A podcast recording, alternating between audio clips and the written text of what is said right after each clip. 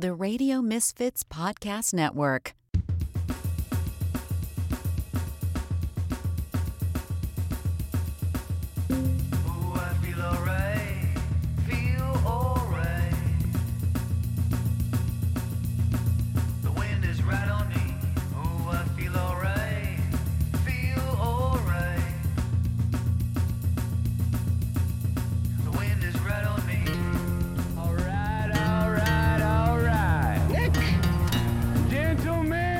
Gentlemen, your buddy. Kind of guy you can drink beer with. start your engine! It's the Nick D Podcast. All right, all right, all right. It is the Nick D podcast, as the gentleman Jason Skaggs just said. And I am Nick D. I am Nick DiGilio. Welcome to the Nick D podcast, episode number 222. Room 222. Remember room 222? Karen Valentine. Oh, man. How do you not love Karen Valentine? I just dated myself, by the way, by saying, hey, do you remember room 222? Because no one under 50 is going to remember room 222. ABC's comedy drama series uh, about uh, working in a school in the 1970s. Was it Michael Constantine was in that? Uh, I'm trying to remember who else was in that. There was a red-haired guy with a big, screwed-up red afro uh, in that one. Yeah, Karen Valentine, room 222. Anyway, it's episode number 222. I don't get distracted very often. I don't know if you listen to this uh, podcast uh, often, but I usually just stay focused. I'm, re- I'm really, I really am very focused. By the way, if you hear in the background, you hear that in the background there? I would like to note that in Chicago right now, it's an even, it's the evening. It's uh, kind of late at night right now as I record this, and it, the high today was 65 on a February afternoon. 65, uh, 65, 66, upper 60s was the high today. It's now down to about 50. And uh, this is when uh, my radiator decides to go on full blast. It's lovely to live in a very old apartment building that has the big, giant steel radiators with the steam and the water that shoots out all over the place and makes clanging noises and hissing noises throughout the night and so on and so forth. But sometimes when it's like 30 below, my heat decides not to come on. But it's like 60 out, it's 175 degrees in here right now. Um, and I have all the windows closed and the ceiling fans off because it would make too much noise. And, and I start to record. And of course, just as I'm about to sit down and record the first segment of this podcast, uh, because it's like 55 degrees outside, my 900 year old steaming radiators decide to bust on and fill up the room like I'm uh, like I'm in a steam bath.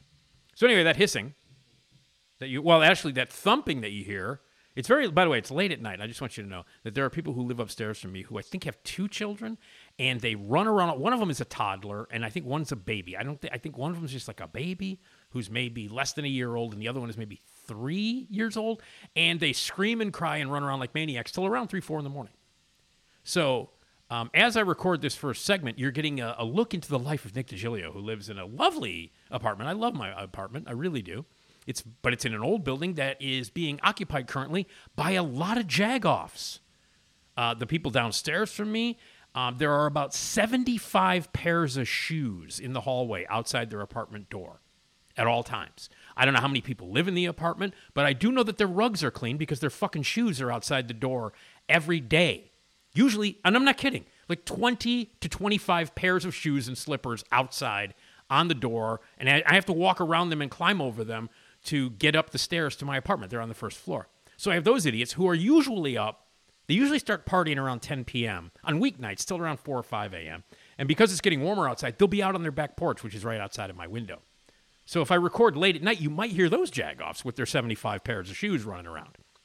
So I love. I lived in this building for a very long time, and I've always enjoyed living in this building. It's an old building, big brown, dark brown brick building with a courtyard, and it's old, and it's got 900 year old radiators, and they, they hiss and they moan. And I've lived here a long time, and I've seen a lot of idiots come and go in the apartments below, above, and across from me. But man, the current set of jagoffs who live in this building have to take the cake for jagoff neighbors. And we've talked about this on the podcast. If you want to leave your stories, what are the weirdest and most jagoff like neighbors you've ever had? Because currently, I have a good set of jagoffs living in my section of the building. In the bad end, and this building has a lot of units in it. It's a big, long, big, old school Chicago city apartment building, and there's a courtyard and a bunch of people and a bunch of laundry rooms and all that kind of stuff. And it's just a building filled with jagoffs, and the kind of the outside of it looks a little like Shutter Island, and yeah. But hey, you want to share your crazy? We're due to talk about that next time uh, Esmeralda and I get together, which is actually on this on this episode, but maybe on the next episode or the episode after that. Esmeralda and I can start sharing our classic stories of asshole, jagoff, and weirdo neighbors. Everybody's had them. Everybody's got them. Hey, let's do that right now. Why don't you leave your message on our voicemail system? Which, by the way, you can leave a voicemail anytime you want here at the podcast. 24 7, anytime you want to say something, anytime of day, at night, it's, re- it's ready to go. So record, go nuts, call. Voicemail us now at 773 417 6948. If you have jagoff or weirdo neighbor stories, share them. Via email as well, nickdpodcast at gmail.com with your questions, your comments, your contributions, anything. Questions for our regular guests, anything you want to say.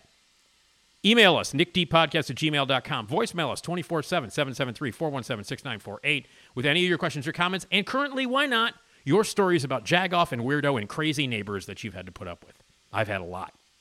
So there you go. So some little explanation of what you're hearing in the background. And for some reason, I've gone down. Again, I don't get distracted very often. I don't, as you know.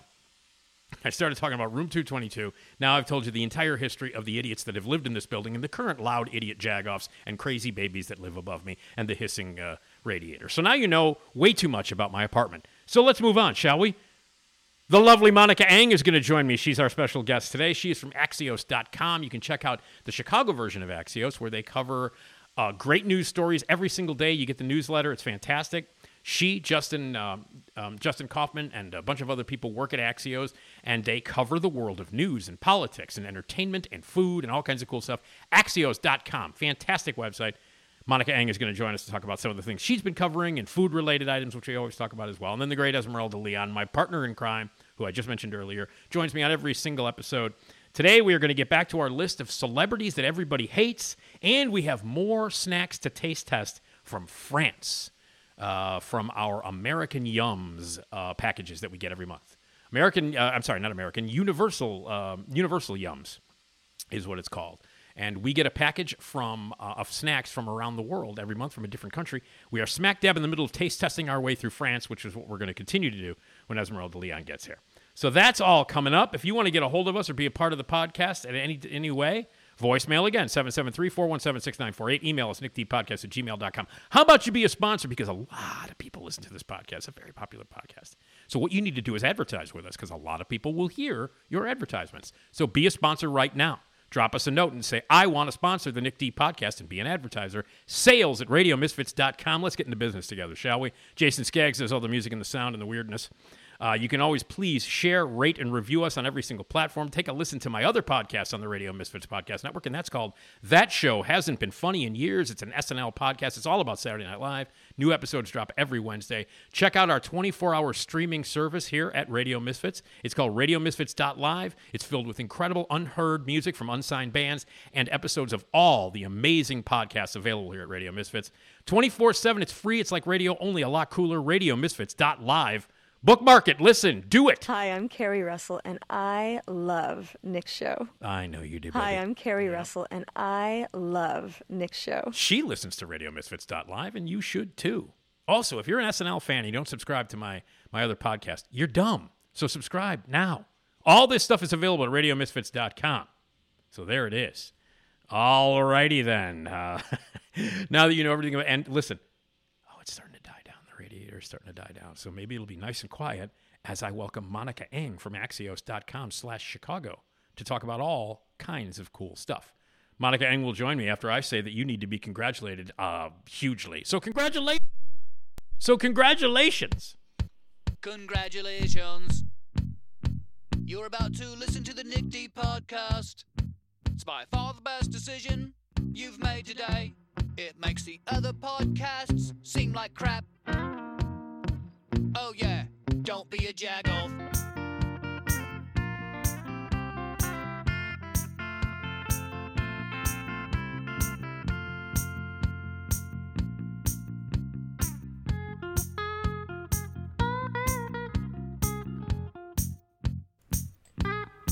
Uh, and uh, we're back here in the uh, in in what my radiator just stopped hissing. So uh, we are we are we can we can get this. We can probably squeeze uh, this interview in before the uh, before the next round of hissing begins uh, in my apartment. At And least from the radiator. I'm sorry. At least hissing from the radiator. Yes, yes, right. I ca- can't guarantee that Monica will not hiss during Yeah. at any point during this uh, during this interview, but uh, I'm always uh, very very pleased to welcome uh, the the lovely uh, Monica Eng to uh, the podcast uh, from Axios uh, Chicago, and it's Monica Eng. Hi, Monica. Hey, great to be here, Nick. Always great to have you on. How have you been? All right. Um, you know, uh, people in my house, well, people downstairs from me, my, my son and his girlfriend are getting COVID, but uh, we're Oh, keeping our distance, and at least it's been nice weather to kind of walk outside. But Yeah, yeah. I think a lot of people are getting it. Um, it's been yeah, I've noticed that. I've noticed that a lot of some some people I know and a lot of people on the old you know the old social feeds Yes. uh, seem to be like, yeah, I got the Covey. Uh, so uh, it's isn't it amazing how it's just kind of like, yeah, you got it, just uh, you'll be all right. Yeah. Um, yeah. you know. No more alarm, but I am going to make some more soup. I've been making a lot of soup for people. Ah, well, that's, and watching, I'll be testing myself too. Yes, of course, you have to. You have to do that. Yeah, yeah. It's interesting. Um, I guess I'm. I'm going to knock wood here. I guess I'm. I'm. I'm in that. What do they call us? Novid. Oh, so us? far you're a Novid. Wow. I My- guess. Now here's the thing, though. I'm convinced I had it because I, I, I, I'm a, uh, I'm a host and a moderator at this uh, horror film convention called Flashback Horror Convention. We, by the way, have some amazing guests that are lined up. It starts in August, and we've been starting to really. We have a big John Carpenter's The Thing reunion. With, Wow. like three of the actors from that. We have J- Jane Levy from Zoe's Extraordinary Play- uh, Playlist, and Huh. uh, and uh, Don't Breathe and Evil Dead coming and all that stuff. So, so it's it's really a lot of fun. But I went a couple of years ago, and these are this is like thousand people come in to the Hyatt Regency at O'Hare over the course of four days. I'm there in a hotel with horror fans. Yeah. Uh, People didn't wear a close. mask, and I share microphones with people and all kinds of stuff. And and when I got home from that, I felt like shit. I, I felt terrible. Um, and my partner, who I share microphones with, and we do the Q and A's in one room, he had it. And the sound guy in that room had it, and three or four other people who I was working with behind the scenes and in the break room and all kinds of stuff at the hotel all had it. And I felt like hell. I tested five times negative. That's so weird. Now I did not go out. You know what I mean? I acted as though Yeah. you know I, I I conducted myself in a manner that you know m- like I had it. So I stayed in the house. I kind of quarantined myself, you know, in my apartment and didn't go out for like five or six days. And I felt like hell. Um, but I did not have a huge temperature. I did not, but I did feel. I mean, like I was all congested and I felt terrible. And I felt run down. I'm convinced I had it, but I literally tested myself five times, and I was negative every time. Did you lose your sense of smell? No. No. But like everybody I knew from that convention, that whole weekend, they were all Had like, it. Yeah, I got it. Yeah, I got it. Everybody said yes. And I went, Oh hell. So I got my mask on, I went across the street to the to the to the Walgreens and I got a, a couple of tests and I came home. Did it expecting the positive. Negative every time. Wow. so so technically I'm a Novid. Although very early on when we didn't have the at home tests or the Yeah. or, or you know um, or, or the shots or anything, um, I think I had it. Hmm. Um, so but but technically, Yeah. as far as like testing, You never goes, got I'm a positive test. I never got a positive test, and, I, and I've been tested 900 times, and uh, so it's it's very very weird, very very Wow. weird. But I'm glad that you're negative at this point, and I hope that the people who are positive in your household get better very soon. Yes, yes, and it's it's so. good for soup making. It is good for soup. Make what kind of soup do you make? Do you do the old fashioned? Do you do the chicken noodle? Just because it's so. Um, I, I do a lot of chicken noodle, but I love adding uh, sort of Korean and Japanese ingredients. So red miso and gochujang, which is sort of a concentrated fermented uh, hot pepper paste, Mm. and it just makes it, the the flavor a lot deeper and spicier and and more savory and and clear out those sinus, clear out those sinuses a little bit too. That's right. That's Yeah, right. That's the way to go. Wow. So Uh, um, yeah. Yeah, so I hope everybody's okay. And so Axios, uh, for people as we we have to do the reminder every time we talk to you. I know we talk to you once a month, and uh, Mm-hmm. but for people who are new and don't know what Axios is, please explain what Axios is and the Chicago edition of Axios. Sure. Axios started uh, about seven years ago with guys from Politico who decided that they were going to leave Politico and start a new thing that was uh, more reader friendly and meets people kind of where they are today, which is everyone feels like they're in a hurry and they don't have time to read long form journalism, but they want to get smarter faster. So it was uh, mostly tech and business and uh, politics in DC. But about five years ago, maybe four years ago, they said, hey, why don't we start like little mini ones in cities across the nation and see if we can, you know, uh, tell people what's going on in their city really quickly in 900 words or less. So they started um, Axios Des Moines and uh, at Axios Tampa and all these other cities. Now they have 30 cities, uh, Chicago among them. We're almost three years old. And uh, that's what I do. I, I did not think I wanted to write a newsletter, but it's so much fun. It lets me kind of bop around and just find what's interested in, interesting in Chicago and try to explain big, complex, let's say, policy ideas um, in a way that people can grasp and they can become better citizens. And it's axios.com slash Chicago. That's the way to. Correct. And you can subscribe to the newsletter right now as we speak. Nobody's holding your hand. That's right. It's totally free and it's just delightful. Uh, You know, along with, you know, your vegetables every day, we give you some meat, potatoes, and a lot of little desserts that are so fun. Yeah, it is. It, it is great. It's really terrific. And again, I can speak uh, uh, personally uh, from the fact that I've worked with both Monica and Justin, and I'm sure that everybody else that works with you at Axios is fantastic. But Monica and Justin are fantastic people and very talented. Oh, thank you. And I've noticed that. Uh, and by the way, you are a delight to follow on socials. Can I just say that? Oh, thank you. I think that people should follow you on socials. Not only is it uh, is it informative and fun, uh, but I do you ha- is that do you have a name for the way you take your own pictures? Is there a, uh, because it's- Selfie with a it's a crazy face. yeah, well, so, but you're you're always just like, hey, you know, like it's in the you're in the middle, you're in the middle of like yelling or smiling or in the middle of just like saying a large word. It seems, and it's delightful, and it's always it always seems to be to your left. Yeah, yeah. Uh, was, um, is well, that is just- that is, is that on purpose? Are those poses on purpose? Because I, I think they're they're goddamn delightful, quite frankly. But I Oh, just thank you. I'm wondering if that's done on purpose or it's just an unbelievable coincidence that your pictures Um, are so consistently fun.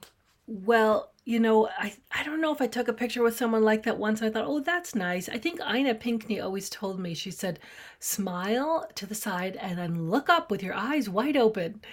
And uh, she's uh, she's the breakfast queen who had Ina's restaurant. And then I figured I could have you know someone at my side. Um, and if I use my left hand to take the picture, then someone, if they're on my right, we could get them in. And sometimes I've gotten like 15 other people Yeah. um, if they're in back of me or to the side. Yeah. So it just kind of works. And um, I never realized my father he he uh, he he likes to make goofy faces. And I remember someone saying to me, "Oh, Monica, you're so funny. You always make those faces." I'm like, "What do you mean? I don't make faces." and I guess I do. Um, Yeah, you do. You do. You do. And they're delightful. They're they're delightful. And yeah, and no, I mean, and it's funny because like you do, it, it, it's it's almost become. I don't know if you're aware of this or not, but it's almost become like a trademark. If you follow Monica Eng, you know, on you'll the see about a hundred of those at least. Yeah. No, yeah, absolutely. And uh, and every time I see one, I'm like, oh, there's Monica. You know what I mean? and yeah, and I love when you squeeze other people in, but and sometimes it's only like sometimes you'll get like part of your face. Yeah. You know what I mean? Like you'll have you you want to get the other people. Like let's say you have fifteen or twenty people. Like you're sitting. You know, like I've seen you do this in like in like at a restaurant or something in a very long table. you know, or a gathering, and you'll try to get as many people as possible. And then there's only just your right eye and half of your smile. Yeah. You know, but it's always copy, it's always gotta yeah. Uh, I'll, I try to I'll leave myself out um, Yeah. try, to try to get the rest in. But yeah. Now, in addition to you know Axios being newsworthy and informative and free and really cool and giving you those those portions of uh, of your diet that you need every day, it also just by again following you on socials and knowing you, Axios keeps you busy. I mean, you are bopping around from place to place and event to event, and Axios has really cool events um, that you've been a part of. Tell me a little bit about like what has been the schedule for I don't know, like the last month, and what is the schedule um, that that you know that that Axios is requiring of you because you bop around the city, you do a lot of different stories and a lot of events. Tell me about how Axios keeps you busy. Well, you know, it's so weird because at the beginning, you know, we started, you know, when it was still very COVID-y, and so we didn't go out much. I mean, we all, I, I felt like I was just in my house all day long. Um, but Justin uh, Kaufman, my my writing partner, along with Carrie Shepherd, Carrie Shepherd, um, yes. he was like, you know, Monica, we got to get out and we got to like, you know, show the world that we're around Chicago. So whenever you're out, let's do um, a photo in a place to try to, you know, get people to guess where we are. And it really makes people think we're out more than we were, or at least it did back then. But now I actually am out a lot. Right. Um, you know, uh, as everyone's becoming a little more comfortable going out. So I was just at City Hall yesterday, um, covering the meeting. Nothing huge happened, although the mayor was a lot nicer to us during the um, the press conference afterwards. After um, Fran Spielman had a front page story saying that he is basically evasive with the press, he decided to. I, I was almost going to ask him. I said, "Sometimes there's a front page story today saying that your comms team is failing you and you avoid questions. Would you say both of those are true?" I didn't use that as my question because I, I only had one question. Because you wanted to see if he was going to avoid you. at- Right, at exactly. Yeah, um, yeah. But um, so I was. Now wait a minute. So yesterday. so uh, uh, your experience with working with Brandon has been he's been hostile to you because you said that. uh, So what's what's going on he's there? he um well we you know some usually they're about like you know three questions of the day and we'll often ans- ask them and uh, be told okay that's it hand the mic to someone else and he won't have answered it you know he just evades the questions and it got to a point where it became a front page story Right. that he's not even answering the most basic questions. You can say, yes or no, will ShotSpotter be over on Friday? And he'll say, I've been clear on this when he has not been clear at all. And then the next person will say, Friday deadline or not? And then, um, but he was he was a little better yesterday. Okay. Okay. Um, and uh, they passed the uh, the dollar store uh, law that will prohibit um, additional dollar stores by the same company within a mile of each other, and that was kind of the the big thing. oh wait. um, So so uh, uh, I wasn't even aware that this was a thing. So Yeah. because there are dollar store. Well, I, now that you bring it up, now there are dollar stores every other block in certain neighborhoods in the city. Yes, And And and, the- did it become a monopoly? Is that what happened? Well, the complaint it's it's interesting because it wasn't um it wasn't so much that people didn't like the concentration of them. It, it kind of started where Matt O'Shea was like, um, who's in uh, he's the alderman of the uh, 19th Ward, Beverly, Morgan Park, and um, Mount Greenwood. Yeah. He said that he was getting, you know, a request to put a fifth one in his area, and he was a little fed up with the the maintenance and the general upkeep of the four that were already there. Um, they hadn't fixed their gutters, they had garbage problems. And so he said, you know what, I'm not going to grant another one until you, you know, clean up your act. And then other elders said, you know what, they're also kind of crappy in my neighborhood too. But then there was pushback saying, you know what, for some of us, this is the only grocery store in our area. Yeah. yeah. Um, we can't get stuff. This is in, in areas where Jewel and Aldi and Walgreens have abandoned us. There are dollar stores. So this was kind of a contentious debate back and forth, but it ended up winning, I believe, 47 to or 42 to 7. Um, uh, because they said, you know, they asked the uh, the company that owns both Do- Dollar General and Dollar, no, sorry, that owned Family Dollar and the uh, other dollar store, and then Dollar General is another company. They asked them to, to meet with them and make compromises, and they said that they hadn't done that, and um, so they passed the law. And I think, you know, I'm not here to offer opinions on the law, but uh, one each mile by the same uh, company may be enough, but we'll see how it works out. one so- up, one from each company per mile, so they can't have like the same company can't own one in, the, in a mile distance from another. Right. So I can't believe it's oh Dollar Tree. Dollar, Dollar Tree, Tree, and, fa- yes. and Family Dollar are owned by the same company, so Okay. they couldn't have two within the same mile. But Dollar General is another company, so that could be. Um. So so I covered that, Mm-hmm. and uh, but usually, I mean, for the last several months, every time I've gone to City Hall, it's been raucous and protests and anger. And one of the things that they were sorting out is um, Alderman Desmond Yancey had sent a letter to the chair of the Black Caucus asking to censure his fellow alder Greg Mitchell, who sits two seats away from him, saying that he physically confronted him during Yeah. right after the last meeting. Um, just just uh, just a little a little sidebar, Monica. Mm-hmm. Uh, my girlfriend lives in South Shore, Okay. so you know about this. I've met him several times. Oh, And, wow. Uh, Mitchell, I've met him, and uh, Yeah. it's been a you know uh, we've been dating now for about seven months, and and uh, and I've I've met him and uh, been to like you know been to like meetings and things like that, and uh, he seems like a gen- generally nice guy, uh, and and well liked by many people in South Shore.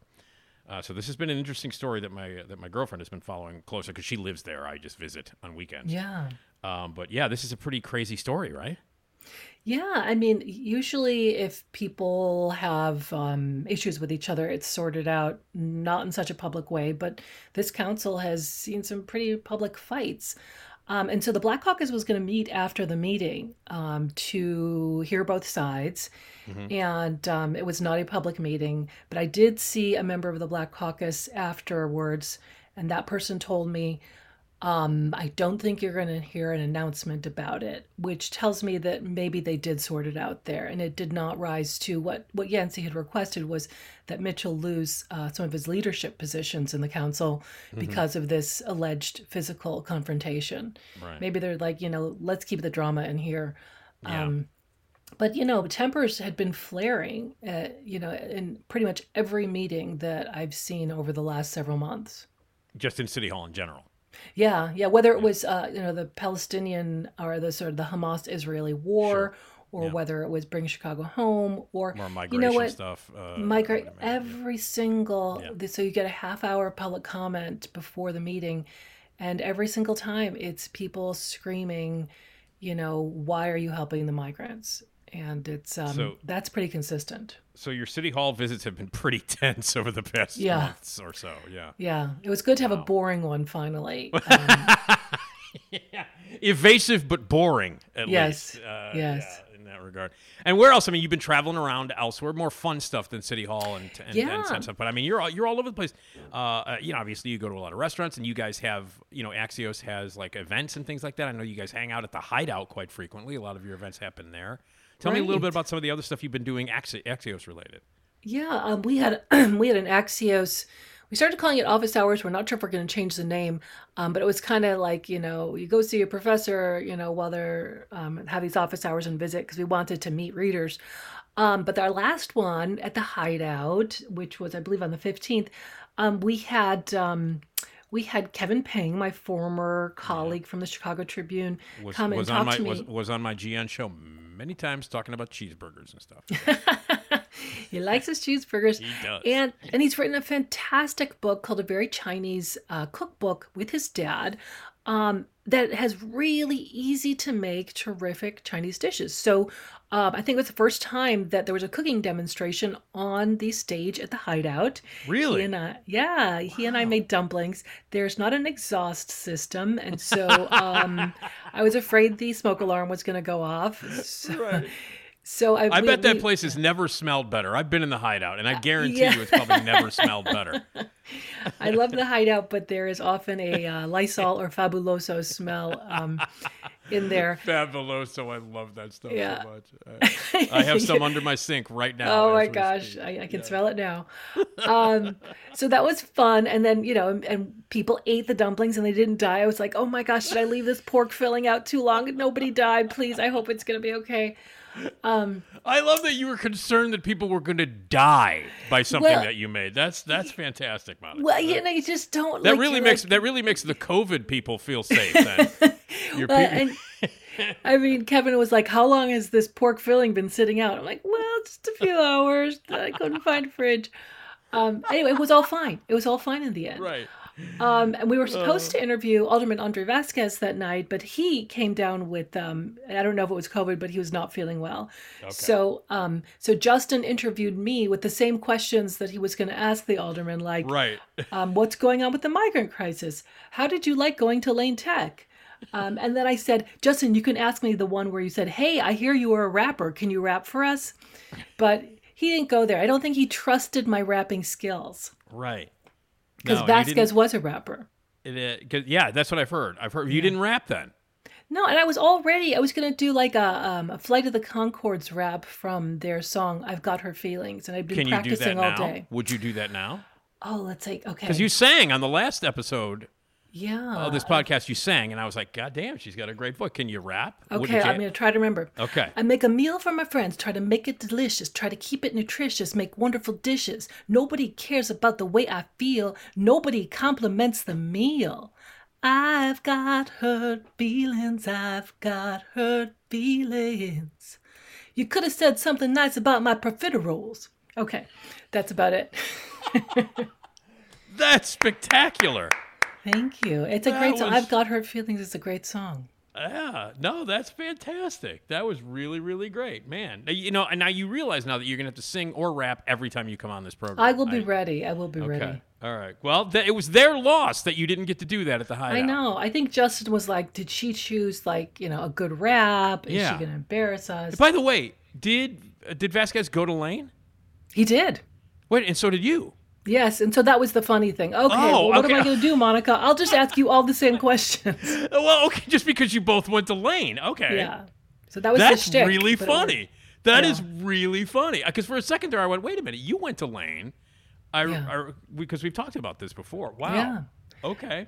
And, All you know, I remember saying to him when I realized, I was like, oh, you went to Lane? And then I was like, oh, 20 years after I went.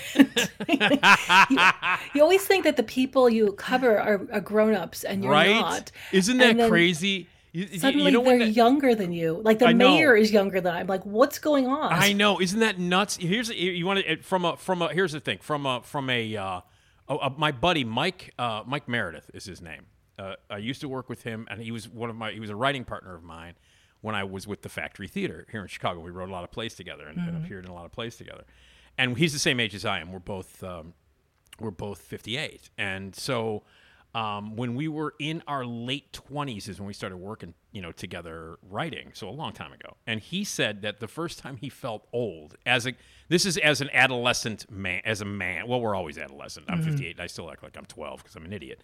But he said that when you look, he said the first time he ever felt old was when he looked at the at the whatever that fact sheet is that the Playboy centerfolds fill out. You know how they Oh fill my out gosh. the you know like the height, the weight, and you know hobbies, favorite movies, and all that other crap that they fill out. You know. Uh, maybe you're not aware of that, but they No, do. But I'm afraid I'm not. okay, well, in the in the Playboy centerfold, there is like as you fold it out, there is a section where they it's like a it's like an interview where they fill it out in their own handwriting. Okay.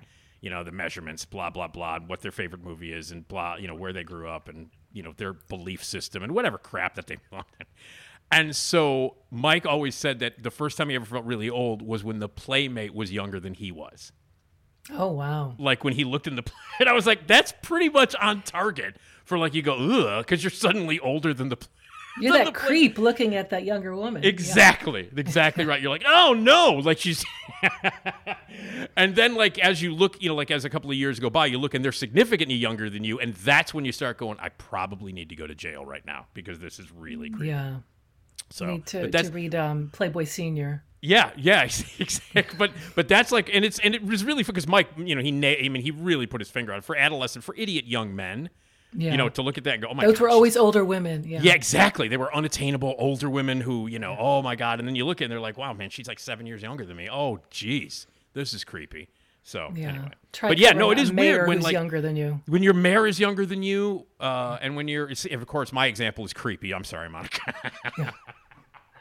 Well, well, when when the president's younger than us, uh, Right. Yeah. It- it- and when your boss is younger, like when you have to report Right, oh, to someone who's younger than you and you're like, man, you don't know what you're talking, you know, Uh-huh. it's, it's always interesting. It's always interesting. But yeah. Yep. yeah. So, uh, luckily right, well, I have a smart young boss. that's good. That's Yeah. good. That's always good. My last boss, who was younger than me, was not smarter than me. He was an idiot. Uh, so that that just goes without saying. But yeah, the mayor is younger than both of us. I think. Right? Yeah. Oh yeah, I think he's like in his 40s or 30s. Yeah, significantly younger. Oh, everybody is significantly younger. Biden's not. We can at least say that. The I know. It's like yes, thank you, Biden, for making me feel young. Yeah, and and we, and we're you know and and again the big you know the big concern is that he's going to continue to make us feel young. Is that that's one of the Yeah, right. that's the big focal point in fact of, the, of this Yeah. enti- yeah of this entire election is going to be wow well he's significantly uh, older than us. yeah, yeah. I hope. Oh boy, oh boy. Um, Yeah. I hope Well, we'll that see. goes well. Um, well, be- you know, speaking of radio, I, I I didn't even tell you about this story because it broke yesterday. Did you see that billionaire George Soros is buying? he's going to have the controlling share of Audacy. Maybe he'll yeah, save. Chicago radio stations. I would hope so. I really, really hope so. That would be great. That would be really great. For people who might not know? Give give sort of the key, the the one on one on that.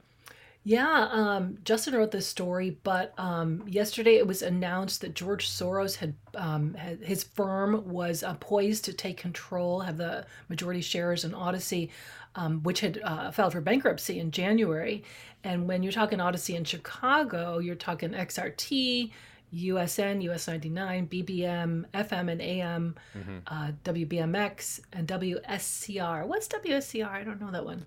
That's the score. That's a, a Oh, score. sports. Oh, wow, Yeah, the okay. sports. Yeah, yeah. Yeah, and then on the other Those side, are big have- stations. Those are are, big yeah. stations. Yeah, huge. And you know he's known for having progressive politics. Where on the other side you have Cumulus, Salem, and Nexstar that have conservative ties that Yeah. own other big stations that we, We, won't talk mention about. We won't talk about Nexstar. Yeah, we won't. won't Yeah. Because I did mention the boss, that specific boss. All right, so so but George uh, is is so people are in in the radio. Have you talked to anybody over at the at those stations? Well, Justin did. Um, yeah, he spoke well, to someone Justin from Audacy. worked. Justin has worked at probably all those stations. Right. Well, actually, he um he, he reached out to them, but then he he got a, a, a comment from an Audacy spokesperson saying the decision by our existing and new debt holders to become equity holders in Audacy represents a significant vote of confidence in our company and the future of radio and audio business. You know these colorful quotes that these Yeah. spokespeople send out. yep. But let's see how that plays out. I mean, um, for people who were worried about working in a company under bankruptcy Yeah. or worried that maybe the more conservative companies would buy them up, this might be interesting news. It'll be. It's. I it's. It's. It's. It is interesting. It'll be interesting to follow, and I'm. And I'm feeling. I. I would love to feel positive about it because I really would love to see radio continue to exist. You know. Yeah. Uh, terrestrial radio. I really would. I know it's on the. Everybody talks about it. You know that it's on its Dying. deathbed and and, and all Yeah. that. And I can see that. I can understand that. Um. I mean, I'm part of it. I mean, I do a podcast twice a week, so. Um, Yeah. but but uh, I would love to see it continue, and and if this is just some sort of like, you know, life vest, um, I think that's great. I think it's great. So I'm rooting. I'm rooting for all, and and all those stations are, are important to Chicago. I, I listen to XRT every day. Um, yeah. So. So that's that's an interesting story, and you guys, of course, at Axios cover that because that's part of what uh, what you do there. Yeah, it was our uh, lead story in the um, in the Thursday newsletter. Now, one of the other places that you went to, uh, and I saw all the pictures, and I was drooling yesterday. Um, there's a new restaurant, a giant restaurant in River Yeah. North, and you went to it. Tell us all about the restaurant, Sure. how the food was, and and that was really. Yeah, and of course, we did have the signature Monica side angle picture. um, that was La Grande Boucherie in Yeah. the old um, in the old Ruth's Chris Steakhouse Yeah. building at Hubbard and Dearborn. yeah. and they're billing themselves as Chicago's largest restaurant. And I'm thinking, well, with Grand Lux Cafe, I was just going to say that place is huge. Yeah. yeah, with with that closing, I think this maybe leaves room for them being, you know, Yeah. at 480 seats, uh, the biggest one, 10,200 square feet. Um, and on top of it, it's just gorgeous. Um, it feels like you're walking into Paris 100 years ago, or what I imagine, you know, from the old uh, movable feast Ernest Hemingway times. I've been to Ruth's Chris. I, I don't remember Ruth's Chris being that extraordinarily big. Maybe I just don't. I mean, Well, I, they I, use I- two floors, so Oh, I don't know. okay. Did they have two floors at Ruth's I Chris? don't- I, never went. Yeah, I've been there. I, it's not like I went there regularly because I can't afford to go to steakhouses, but I went there a few right? times. And the few times that I went there, it didn't seem extraordinarily large to me, which is why, like, when you're saying that this is, you know, it's in that space, I don't. Maybe they. I don't remember them being. I, I, maybe other people can correct me on this. I have no idea. Other, you know, listeners can can. Uh, you know, teach me on this, but I don't remember there being a second floor when it was Ruth Chris. Yeah, maybe that was just for private dining, and now they've made it a second dining room. Mm-hmm. Um, and and let's say the tables are close together in some of these areas. Oh, I see. Um, there's like a narrow little aisle where where diners and servers were kind of jostling for space. Um, and so it's sort of like skyscrapers. We want to pack as much in here as possible. It makes it very convivial and frankly a little loud, especially since there was a hot jazz band playing. Oh, um, opening night, but sure. Yeah, but the food is wonderful. It is classic French and what they call large format meat. I'd never heard of that term. Wait a minute, what? Yeah, large format meat. Sounds so delicious. That sounds like a morning zoo assistant. Yeah, large format meat. Um, and I think that's just big chunks of beef. Right. so instead of saying big, we we serve big chunks of beef. It's we have here large format meat. yeah. Right. So that would be like a Chateaubriand or one of those tomahawk steaks that are really thick cut and, and big enough for two people Right. um, that go for $175.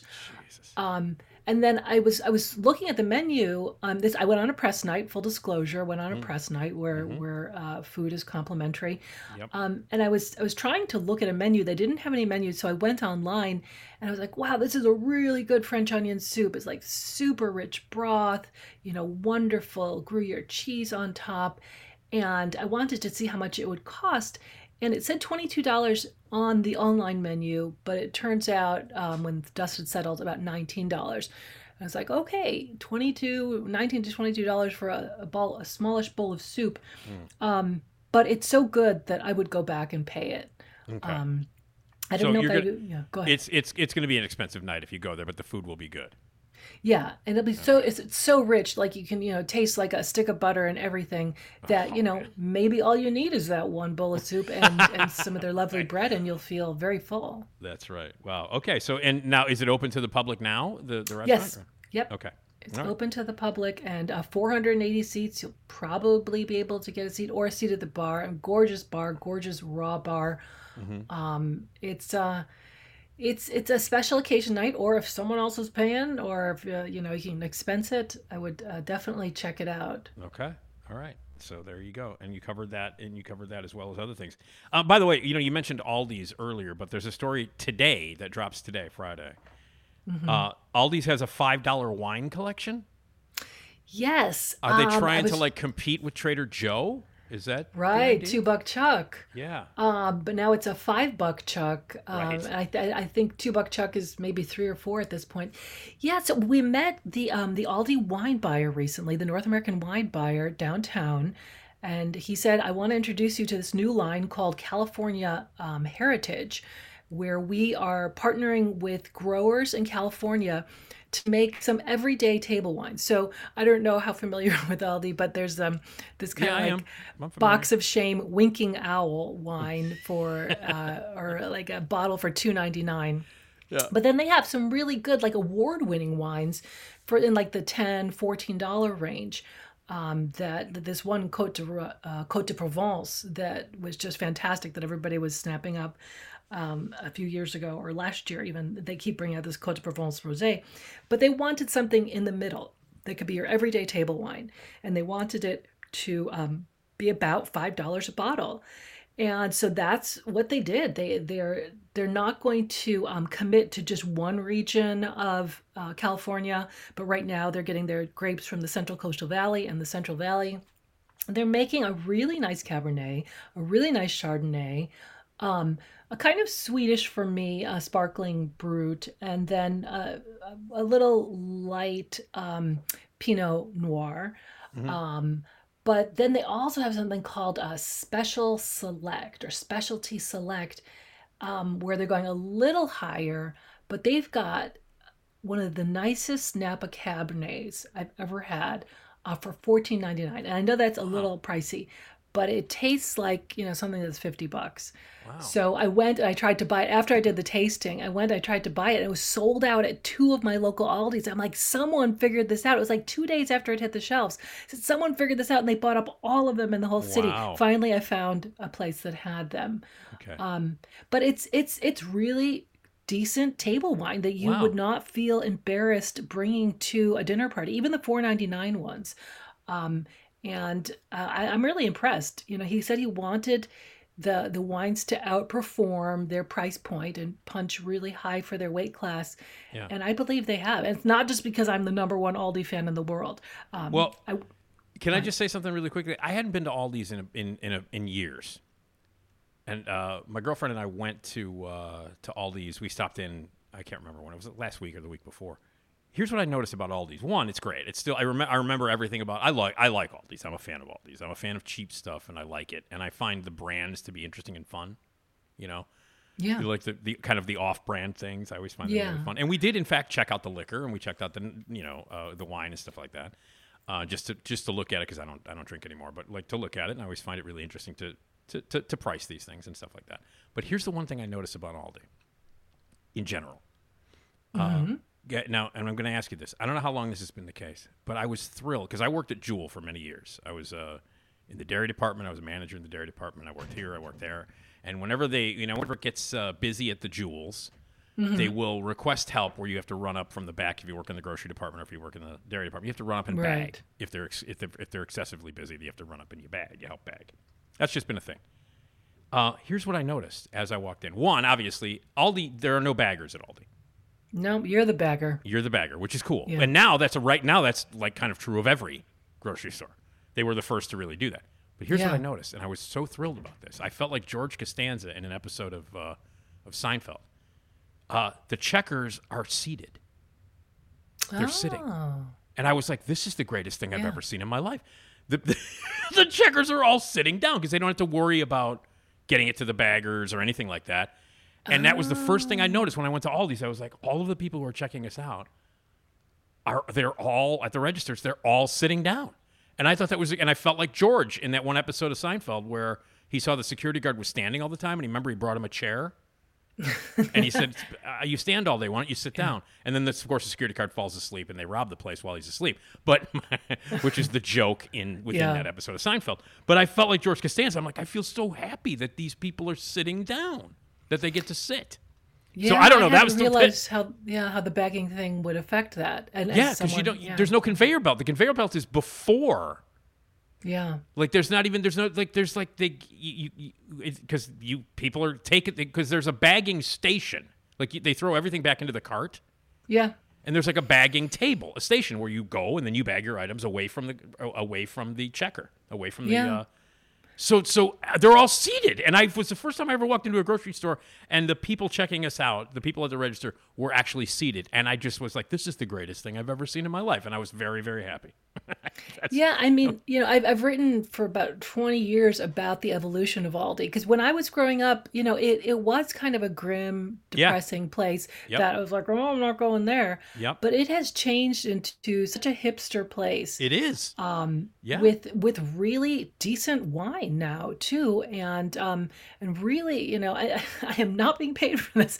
Really good products, and it's easy to navigate because like I get so overwhelmed in a Jewel, you know, much less a Costco, and it's like it, all day we can be done with our whole weeks of grocery a week of grocery shopping in like 15 minutes because Yeah. we know everything's there and the Yeah. self checkout it's increasingly becoming self checkout you know as someone who supports labor um, I, I I see where Aldi's saving their money. It's um, you know, uh, not having as big a footprint. It's not Yeah. having as many products, and they can. It seems like they have like maybe three people running the whole thing because there's a lot of self checkout, and people are can do checkout, they can do inventory, they can do warehouse, and they just do what's whatever's necessary Yeah. at the time. Yeah.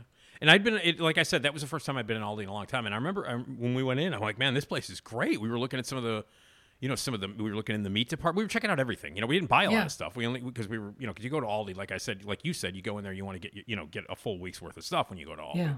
Uh, but we went in there. We were just we had time to kill, and we're like, "Hey, Aldi, let's go in." And we went in. And we like, "Hey, this place is great." And and you know, we ended up buying a few things, and and then when we were in the when we were in line to check out, I was like, "Oh my god, they're seated." And I was so thrilled about that. I was just happy. The entire visit was pleasant. Like I walked Wow. into the Aldi, and I'm like, "We need to go to Aldi more often." Yeah. And now, like, if you drink wine, you need to go to Aldi on a regular basis. And that story is that's at Axios today, uh, Friday.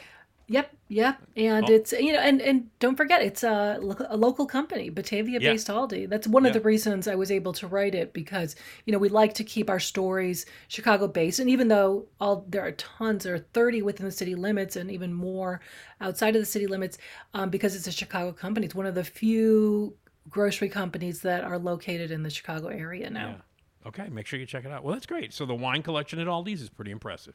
Yeah, That's great. yeah. Uh, all right, signature smell in Chicago. I have. We have to talk about this. What is Chicago's signature smell? Now, this has Kaufmann written all over it. Was that was that something? Oh that, yes, yeah. This was, this is a Justin special. Yes, um, it is. and you know, other other um, Axios cities had been doing it, and Justin's like, you know, if they're gonna get their signature smell, we got to do it too. Yeah. So, um, so we asked people to vote, and they came up with um, the finalists were the lake. Um, some people said a nice lake breeze. Other people said rotting fish, but we Yeah. he he condensed that into the lake. The, then- just the in general, the lake. right? Right. Um, breweries and beer. Some people said, you know, they love that Goose Island was here. Other people said a musty tavern vibe. Yep. Um, Garrett's popcorn. Actually, Garrett. I can't do it, but it's like it's it's like we want to say Aldi's and Jewels. We all say Garrett's, but it's actually Garrett popcorn. I say Garrett's all the time. I guess I it is like Aldi's and Jewels. I guess we Yeah. do that. Do we do that as Chicagoans? Do we just add the possessive? Is yeah, that you kept saying Aldi's. I did, didn't I? now. I did, and I say jewels. I mean, I worked at. I, I, I usually say the jewels because that's what everybody Yeah. says, the jewels. Yeah. But I mean, I worked there for you know many years, so I know what what my paycheck used to say, and it didn't say there was no It doesn't say the Jewels. No, it did not. Um, but yeah, but no, I do say all these, don't I? God, Jesus, I just, I just, yeah. Thank you for reminding me. Yeah, no, it's fine. But I mean, I it's so hard for me to say Garrett popcorn. But Garrett popcorn was Uh-huh. one of the um, finalists. Meat. Someone said um, meat because we had the um, stockyards Not not much anymore though. But when I was a kid, there were certain parts of the city. whoosh, where you could smell it. Yes. Oh my God, yes. Um, now, but- what about? Can I ask this? Now, the, the, Sure. the you know, obviously, those are the finalists. Did chocolate make this? Make uh, Yes, yes, I'm going down the list. So, Yeah. uh, so meat, um, which would be stockyards, but also Italian beef and hot dogs. Sure. Um, then onions because of Maxwell Street and because we're the Wild Onion. Um, bread, Turano Gonnella Rosen, chocolate from Blommer's Chocolate Factory, yeah. and then exhaust from sitting in traffic. So those were the Those are- finalists. Those are great. Those those really are. They, they that those are all accurate. I think. yeah, And and there was a winner. There was a winner. Brrr. Well, you know, last week we were going to run it and we're like, okay, let's just go with the winner now. And it was Garrett Popcorn, which had gotten this surge of votes at the last minute because it is Chicago. And we're like, okay, it's to be Garrett. and then um, we ended up holding the story, and Lake Michigan had a bunch of boosters who came in at the last minute and they pushed it to victory. So Lake Michigan was number one, Garrett Popcorn number two, chocolate, various meats, onions, bread, exhaust, beer. Beer was at the bottom. There you go. That makes sense. That makes that's that kind of sums up all of the incredible smells, smells, throughout yeah. this city. But yeah, I think I think the lake that makes sense to me. I uh, I mean, when when I when I saw this, it was like, what is the signature smell, smell of Chicago? I don't know why. The first thing that popped into my head was was was the chocolate because um, coming off the Kennedy at Ontario or Ohio over there, Yeah. you would inevitably boom, it would hit you like a ton of bricks every single time. Yeah, it's um, so pleasant. Yeah, so chocolate was the was the big one, but that's cool. So that so the uh, the Chicago signature smell is the lake. Yep, um, yep. Whether it's rotting fish or just a nice lake breeze. Or- I yeah. it's been so warm lately. I wanted to jump in the lake this week, and then I forgot I had to do dumb city council. So my son, who's been home with COVID, he's like, "Mom, are we gonna go for a walk today to the lake?" And I said, "I can't, honey, but why don't you go jump in? It could be good therapy." So he jumped in the lake on Wednesday. And how'd that work out for him? he said, "It's still very cold." Yeah, He said, "But I think I'm gonna jump in again." Yeah. Well, it's the, this is the we're having the kind of streak here weather-wise where you can jump in the lake in February Yeah, it's without so without strange. proving to, be insane. I mean, it was like 60 degrees yesterday. It was in the 60s yeah. yesterday. And then on Monday, it's supposed to get warm again. I know, I know, it's crazy. And then by Thursday, we might hit 70 in February. Wow. Okay, I'm totally going. On the last day of February, because we have we're it's a leap year. Thursday is the 29th, uh, and it's supposed to be 70 degrees on the 29th of February. Holy moly. So Well, Uh, now gonna, the- and I'll now- post it. I'll post it with a picture, a selfie of me jumping. Yes, we have to do the Yeah. sideways smile Yeah. Monica selfie, which I love and find so beautiful and endearing. Aw, By the way, you. whenever you do that sideways thing and you're wearing a mask, I can still tell that you're smiling underneath. I can. Oh, the crinkly eyes. Yep, that's what it is. Now, the last thing I want to close with, since we did smells, uh, why does the inspector general want to hear about your rat problems? Let me just say, uh, it's just amazing how. I mean, I've lived in in this apartment building for uh, twelve years. Yeah, Yeah. twelve years, going on thirteen. And uh, and the rat issues by the back, near the alley, near the dumpsters, and the and you know at the end of the courtyard. it goes up and it goes down every year. You know what I mean? Like, oh, it's bad Yeah. rat time. Oh, it's okay. The rats are under control. It's pretty bad right now. It's pretty bad right now. So, what is the uh, what is what is the current situation with the rat problem? What does the inspector general expect of us to tell him? Well, it's really interesting. it's uh, Deborah Witzburg now. It Used to be Joe Ferguson, and I talked to Deborah and I said, uh, "So why are you calling for rat stories?" She said that they're doing a, a project, and before they embark on it, they want to understand. Uh, they don't want to go with the official story of the streets and san data or the rat patrol. Or what is it called? The rat. Uh, task force data. Rat- They want to okay. talk to people about their lived experiences, and Oh, I see. that's that's going to help them decide how uh, what kind of metrics they use to decide when what is victory, what what do they need to be looking at to know if we're actually controlling the rats. And yeah, a- as you know, these things come and go. Like a lot of times we're like, oh yeah, okay, looks like we finally got rid of the rat problem in the alley, and then we'll see like five scuttling by. Yeah, yeah. Um, so um, she says that she wants people to call 1 833 Talk to IG or use their online intake form um, or email talk to I number two IG Chicago.org to um, to tell you know a story about uh, how how you found city services. Um, I, for a while, we were calling 311 all the time saying, you know, we saw five rats, you know, can you come and give us one of those boxes or, you know, tell us what to do to, to close up these holes. Yeah. And so, you know, she says that she really wants to be responsive and she wants to build this investigation based on what the people tell her, not just what the officials tell her. Okay. All right. Well, it's. I, I will say this. I mean, you know, like it's been. I don't know. I don't know because I live in the city, um, and uh, and it's it's it's an issue. it's definitely Yeah. it's definitely an issue. I know that much. Every time you think that you know it's it's done, um, I've, I've written stories saying that if everybody on the block works together, Yeah. uh, rat rat behavioral scientists say the rats will leave your block and go to an easier pickings block. But you know it's hard to have all those have to big rat together. I don't- meetings. I don't, see that happening in this building. I don't see that happening. By the way, rat behavioral what? What was the title of those people? Uh, rat behavioral specialists. Okay, good. Who, I'm gonna. That's know, that's what I'm gonna pursue now for the rest of my career. Monica, always lovely to talk to you. What are you working on that we can see in the in the in the future for Axios? Real quick. Um, I am working on a story about whether or not Mayor Brandon Johnson is done picking his cabinet. Um, Oh. I know that kind of, sounds kind of boring, but um, I asked him yesterday. I said, you know, you you fired the head of um, of uh, basically special events, um, and you fired the head of housing. Um, are you done reorganizing your cabinet? May you still fire some commissioners, like the head of the CTA? Um, and he kind And of he smiled. didn't answer the question. He didn't answer. The He didn't question. answer the question. he was Like, evasive.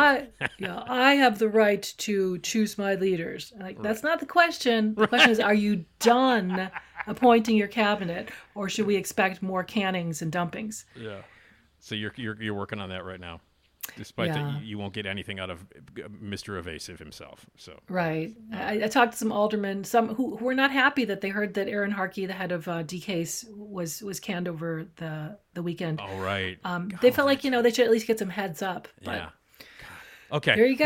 Well, Okay. So that's what you're working on next. We'll talk about the next time. And then Monica, um, I expect some spoken word poetry now that we've gotten s- singing Oh, and rap out of you. So just uh, wait. Get ready. Get ready to be Allen Ginsberg the next time we talk. Okay. That's all the best minds of my generation. Anyway, all right, take care. all right, Monica. Take care. See you later. right, bye bye. Bye.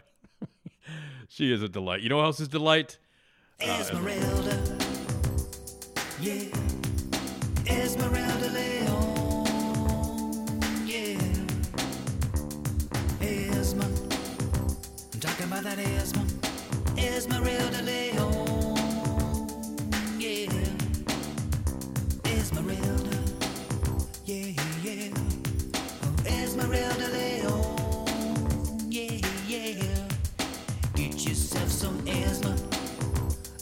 Love me some Esma, Esmeralda Leon. Yeah, Esmeralda, Yeah. Esmeralda, Esmeralda. Ah, the great Jason Skaggs. Thingin', s- thingin', thingin', thingin' the theme. Suddenly I'm Elmer Fudd. What's going on this morning? Uh, let's just say hello. Let, let me stop talking for a couple seconds so we can say hello to Esmeralda Leon. Hi, Esmeralda. Hello. How are you? I'm doing good. How are you? Good. I'm Aside from your Aside Elmer Fudd. little Elmer Elmer Fudd incident that I just had there, not being able to speak, but uh, you know, it's not important that I speak. I just host a podcast, so I shouldn't know how to speak. Right. But anyway. Well, it's no use. Well, you have no, big use for deal. that. No, are you kidding? Uh, so it is a Friday. Any plans for this uh, for this coming weekend for uh, the Esmeralda Leon household? Um, no. I think we're just hanging out. Okay, just hanging out. All right, cool. Yep. So you know, I mean, we've had some pretty f- fun weather here lately. I mean, uh, you know, for late February, my God. Yeah. Uh, yeah. Yeah. the- Yeah. You know, it it happens from time to time. Hopefully it'll stay. I guess. I guess, yeah. But it's been a, it's been uh you know knock wood. It's been kind of a, a, a, a we've only had a couple of days of like really cold.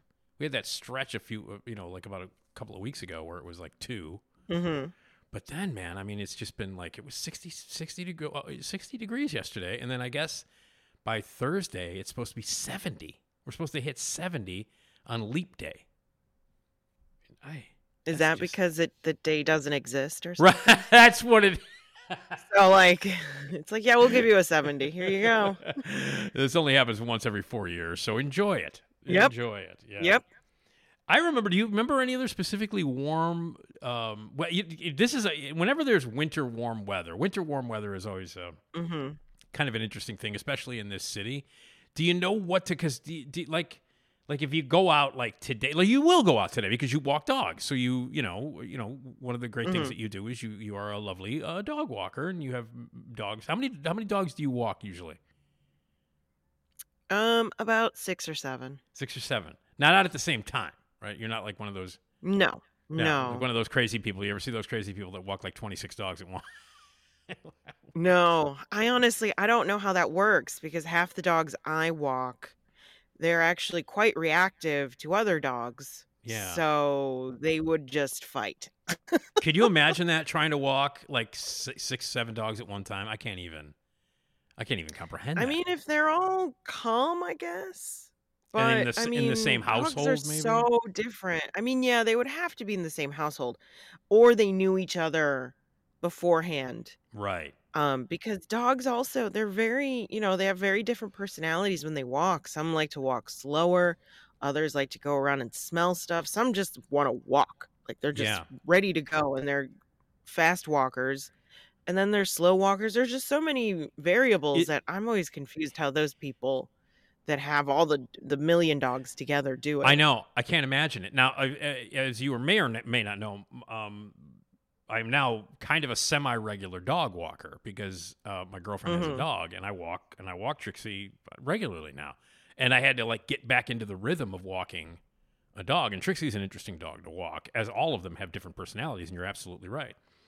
Um, but I can't imagine just walking this one dog. Sometimes it's like Jesus. I get in the, I get back into the house, and I'm like, damn, I can't imagine having like two or three dogs at, at, at one time. But you're right. Now, have you ever, uh, you know, you know, I know you don't do this. Do you ever do this with it? Do you ever go to a dog park and like let them off the leash and let them go nuts? no Okay. no just because we don't we can't trust Right. Other you- dogs Exactly. and you're just, you know, like it's not your dog. So you, you, you do the, exactly Is yeah there, is there are there rules for dog walkers? Do they say you can't take them to this, you can't do that? Are there do, that you have to follow? Um, we just we just have policies that we don't. So like if we see dogs, we cross the street. Right. We don't. Yeah, we don't let them really interact with other That dogs unless we know specifically that oh that dog is a friend of that dog's, yeah. So that like nothing's gonna happen because they've kn- they've known each other and they've met and they all of that. But otherwise, I always I always cross the street. I always get very much out of the way uh if other dogs are coming through Right, yeah. other people are coming through just everything because you never know All i have a couple dogs that like they're fine most of Yeah. the time when someone walks by and then you know it just i don't know what sets them off and they'll want to try to jump on somebody it's weird, so you right? always have to be ready to Yeah. yeah. you always have to have space in case that happens I do the same thing when I walk Trixie. I kind of like if I see somebody walking towards me, I'll either cross the street or I'll I'll hold Trixie and and step away Yeah. and, let, and let them pass by. you know, because you never know. And I and you know, like uh, you know, it's not my dog. I see the dog every weekend, Mhm. you know, but it's not my dog. So, you know, Julie obviously is better at knowing, you know, how how Trixie's going to react to certain dogs, and also because she knows more people in the neighborhood than I do, and has probably seen them. Because a lot of people, you know, you and then you get to know the people in the neighborhood who have dogs. That's one of those things. It's like, oh Mhm. yeah, I've seen you walking around, because everybody kind of walks a similar path sometimes, you know. Yeah, yeah. But these dog parks, we go to this one. Julie goes to, the, to this one in um, Tinley Park, the Bremen Dog Park in the Bremen, like uh, in the uh, Bremen Village or whatever the hell it's called. And it's just like you let the dogs off the leash and they go nuts. It's like a bunch of like, you know, like you know, real estate, like in a forest Yeah. And they just, it's all fenced off, and you can let the dogs off the leash, and a whole bunch of people who show up with their dogs, and just they're all off the leash, and they just run around, and everybody just kind of sits on, you know, at a, you know, like at a picnic table, and eats while their dogs go nuts. and it's kind of interesting to see just like a pack of dogs just running around acting like dogs, and then they're exhausted afterwards. Like that's a good way to t- it's no, a it's a good way to tire out your dog. I'll tell you, man. Yeah, for sure. Yeah, God. And then we take him to the we took uh, Trixie to the uh, pet. I think I told you this already. The pet supply place where you can hose them down, where you can wash them. Mhm. see because Yeah, they get all muddy and full of snow and stuff lately. So, but like you know, the the other thing, warm winter weather in Chicago is always interesting. How do you know how to dress? Like you just go out on your back porch and go, hmm, okay, jacket, because you never I know. yeah. You also you look at the weather Yeah, and That's a- then you make your own you make your own decisions and you you layer. You You do. you always have to layer. Yeah. Yeah, because you never know. Like I went to a movie last night, and uh, and you know I went to last evening. I went to a, I went to a movie, really terrific documentary, by the way, about um, Sarajevo and what was going on in the '90s there, the genocide and everything that was Mhm. happening, and the war zone that Sarajevo was, and then it all kind of climaxes with U two playing there years later. It's called it's called Kiss the Future. It's a terrific documentary, really, really, really good. And I went to see it, and when I left, the sun was still kind of out, you know, because the, the Yeah. days are getting a little bit longer. And I was like, oh, it's pretty nice. And when I got to the theater, I was like, God damn, it's cold. You know, like. So within within like you know within like 90 minutes to two hours we can drop 30 degrees i mean it's chicago but like i went out and i just Mhm. had like a sweatshirt and a you know little uh, like a like a vest underneath it and then when I Mhm. walked out to, to wait for the train, I'm like, man, you know, because it was at Rosemont, and you know how windy that goddamn train uh, station is because it's right on the expressway. And yeah, uh, yeah. waiting for the train afterwards, I'm like, oh, I should have, I should have layered. I did not. Yeah. Yeah. I mean, I'm I'm in my neighborhood, so if it does get too cold, I can always come back to my house. Yeah, yeah, but that's cool. I usually just I layer and then I layer more for the cold, yeah, and then you know I have a backpack, so then I can just take off throw stuff in and- it. There you go. Yeah. See, mhm. because you know what? Because you're smart. I'm an idiot. I just left. I was like, ugh. So anyway. You're like it's warm out. It'll It's be nice, it's lovely. day." It'll be when I get out, it'll be eighty. You know, like so. I'm an idiot. um, now, do you love the? I love. Do you love the guys who immediately, like, if it gets above thirty-five, they start? Do you love the the older guys who like wear coats but then shorts? You see, you know those guys that I'm talking about. I I'm like I mean I kind of get it because like I'll wear skirts and things and my legs won't be cold or Yeah. as cold as if you were to not wear a jacket on top. Yeah, So I can kind of see it, but I'm also like, hey, there's time. yeah. Don't worry. it's No, gonna, exactly. I know. not gonna know. pass you by. Yeah, I love the. I love it when people just walk around like it gets above. Oh, it's like thirty-five. I'm going to start wearing shorts. Like, come on, man. How about the dudes who walk around like with just? You, you ever see the guys who just walk around with just a scarf? You know what I mean? Like, Yeah, it's like, Like- that's not enough. That's not enough, buddy. Yeah, put a little like- more on.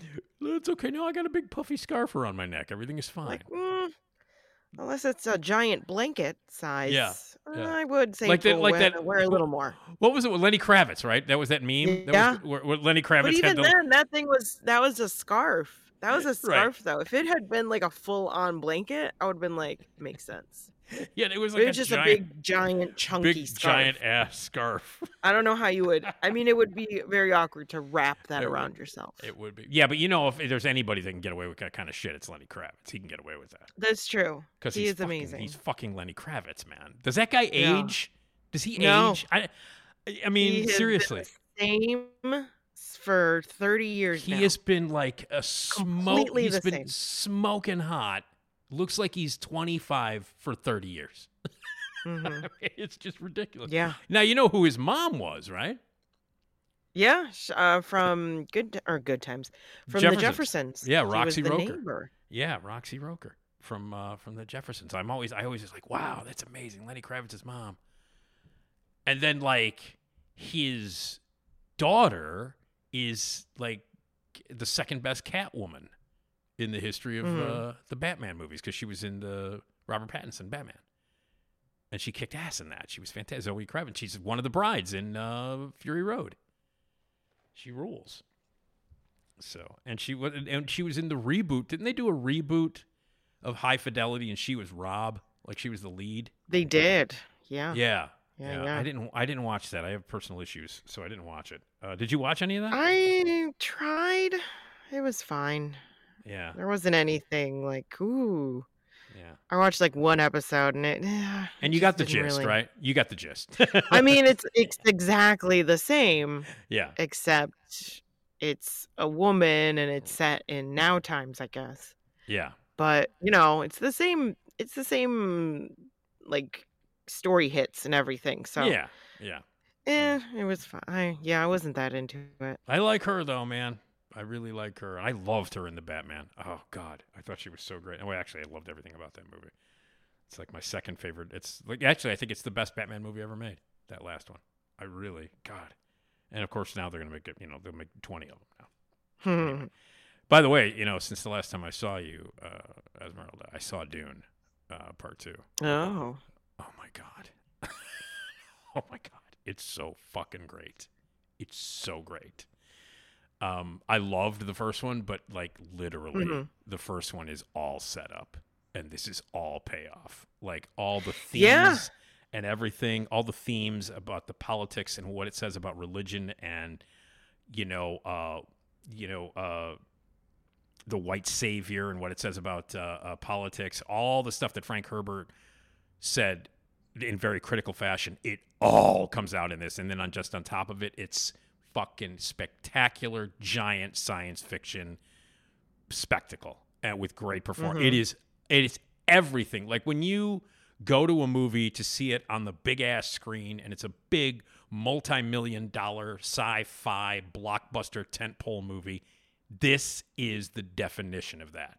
It pays off in Oh. every possible way. It's 2 hours and 50 minutes long. It feels like it's 20 minutes. It's fucking Wow. great. It's great. I'm going back. There's an IMAX screening of it Monday. I'm going to see it then, and I'm going to see it Friday again in um, in 70 millimeter. They're showing it in 70 millimeter at the Music Box. So if people are interested in seeing it on film in 70 millimeter, exclusive run at the Music Box in 70 millimeter. Um, no, it's everything that I had hoped it would be, and actually much more. Like it's Oh, good. unbelievable. So I can't recommend it highly. I know you saw the first one, right? You saw the you saw. Dune. hmm Yeah. Um, and uh, and even if you haven't, I've read the books, and as someone who is like a like a geek about the books, this is maybe one of the best. It is without question one of the best, in, most incredible adaptations of a classic book of all time. Like it's really, hmm it's a, an astonishing piece of work, and everybody involved should be congratulated on every level. And you know, as far as I'm concerned, they should just stop releasing movies except for Furiosa, which is coming out in May Yeah. and just give just give everything to Dune. Here, I'll hear all the well. Let's skip everything. Can we do two award ceremonies next week? Can we do the Oscars next week? Give everything to Oppenheimer for this year, and then just go. All right, let's skip everything. Just give everything to Dune Part Two. right now. so, and it's uh, it's worth going out during the warm winter weather. Yes. But what better way to celebrate the warm weather than go into a, a dark The- movie theater? I- I- eh, eh, eh, yeah, in a in a movie that mostly takes place in you know in a hot on a hot planet, so with nothing but sand. showing us our future. Yeah, exactly. That's the other thing about this warm winter because it's like, oh, warm winter weather. Let's all talk about it and love warm winter weather and go out with our shorts on and just a scarf and everything. And it's like, oh, it's so awesome to to be 70 degrees in February. And then it's like, oh wait, yeah, the planet's dying. Okay, great. Yeah, that's why I always get sad about that stuff because I'm like, this is nice, but this Yeah. is not normal. Right. Right. It's not normal. We, we we're all gonna have some fun during the lovely warm winter weather that we're experiencing, but you know, we might pay for it in the long run. So anyway. right. I mean, we're Um, gonna we're gonna be like, I remember when yeah. this weather. Remember, yeah. Remember when we need coats and scarves before? Remember those days? Yeah. We don't don't anymore. Remember my old winters? yeah, you remember Crazy. Yeah. Uh, Remember winter? Oh, yeah, yeah, yeah, yeah. They're kind of excited, maybe a little bit about the warm weather. Hi, I'm Carrie Russell, and I love Nick's show. How you doing, Carrie? Oh, big- oh, she's got a, a shirt that says "Warm winter weather is fun." Oh wow. Hi, I'm Oh. Carrie Russell, All right, and Carrie. I love Nick's show. All A little too on the nose, Carrie, but okay. Yeah. li- it's funny. It's funny how she knows exactly what we're talking about and can get those T-shirts printed up and sold within seconds. Well, I She's, guess uh, you're uh she's uh what do you call it? She's Omniscient? listening through the through the window. Through Yeah, the she's window. right by the through the window. window. for the wind door. Yeah. Ex- every once in a while, I do have to say this to her. You know, Get the fuck out of my house. every, just every once in a while. Every once Which in a is while. crazy because Yeah. it's Carrie Russell. because it's Carrie Russell, and I love her very much. Anyway, uh, who will never appear on this podcast. Okay. Anyway, um, hey, so so really quickly, they have been announcing some unbelievable guests for Flashback this year, uh, Esmeralda. Yes. And we're going to have some fun because we're going to do the podcast live again on stage. Um, Mhm. It'll be August 2nd through the 4th at the Hyatt Regency O'Hare. And our uh, podcast, live podcast uh, edition, will be on Saturday the 3rd, August 3rd. Um, and we'll be in the big uh, Q and A room, and uh, it'll probably be at you know be it'll be in the afternoon. Don't know the time yet, obviously, because it's only February. Uh, but Right. a lot of a lot of the guests have been announced already. Jane Levy, as we mentioned, from Zoey's Extraordinary Playlist and from Mhm. And Don't Breathe and uh, Evil Dead and other great things. She's one of the great guests. Devon Sawa, who's in the Final Destination movie, the first Final Destination movie. Yes, yeah. And I and Idle Casper. Hands. Yeah, Casper. That's right. He's in Casper. He's uh he's in Casper. He's also in Idle Hands, which is a movie that I absolutely love. I think a kind of a. Uh, have you seen Idle Hands with him and Seth Um, Green? I've and- seen bits and pieces. Like I Yeah. remember when it came out. Yeah. Yeah, because that's that's one of your generation. Because I think that was like a. Mhm. I think you were a teenager when that one came out. I think you like because the King came out Mhm. like in '99 or 2000. He, he was in that, and of course he was Stan in the video. The uh, the Eminem. Oh yeah. He was That's he right. was crazy ass Stan who drove who drove the car with his girlfriend in the trunk. Drove his car. That that was him. He's coming. Nick Castle, who was uh, the Shape, wore the mask in the original Halloween and became a writer and director in his own right, uh, is going to be Very there. Cool. Uh, and then we've got a Thing reunion happening, Esmeralda. Oh boy. Uh, and you know how I feel about the Thing. Um, Yeah. So Keith David, who played Childs in the Thing, he also played yeah. F- Frank Which and Colin Colin was quite excited about that Oh one. my God! And he's going to be We are there. a Keith David. We are a Keith David fan household here. Yeah. Oh yeah. I mean, well, he's been in so many. He's been great in so many things. I mean, a lot of people remember him Mhm. from. Uh, uh, there's something about Mary. How, how, how'd you get the beans above the Frank? Which is, which is one of his lines. there's something about Mary. But I mean, like, the voice alone, like the voice acting he's done, yeah, is great. yeah, he's fantastic, and he also has my favorite line in the thing. It's my favorite line, and that that is, "Now how's this motherfucker wake up after thousands of years in the ice?" That's my favorite line. so he's he's going to be there. Keith David, who played Childs, David Clennon, who played um, who played Palmer. He's going to be there. Mhm. He's the he's the guy who smokes a lot of pot and flies the helicopter. He's the one that goes, "You gotta be fucking kidding!" When the the head sprouts legs and starts running around the room. around Yeah. the room. That's him. And then uh, Thomas F. Waites, who plays Windows, is going to be there. Windows was the radio control guy. Um, So he's going to be there. So that's three members of the thing that are going to be there. And I don't know if there's going to be more, but there might.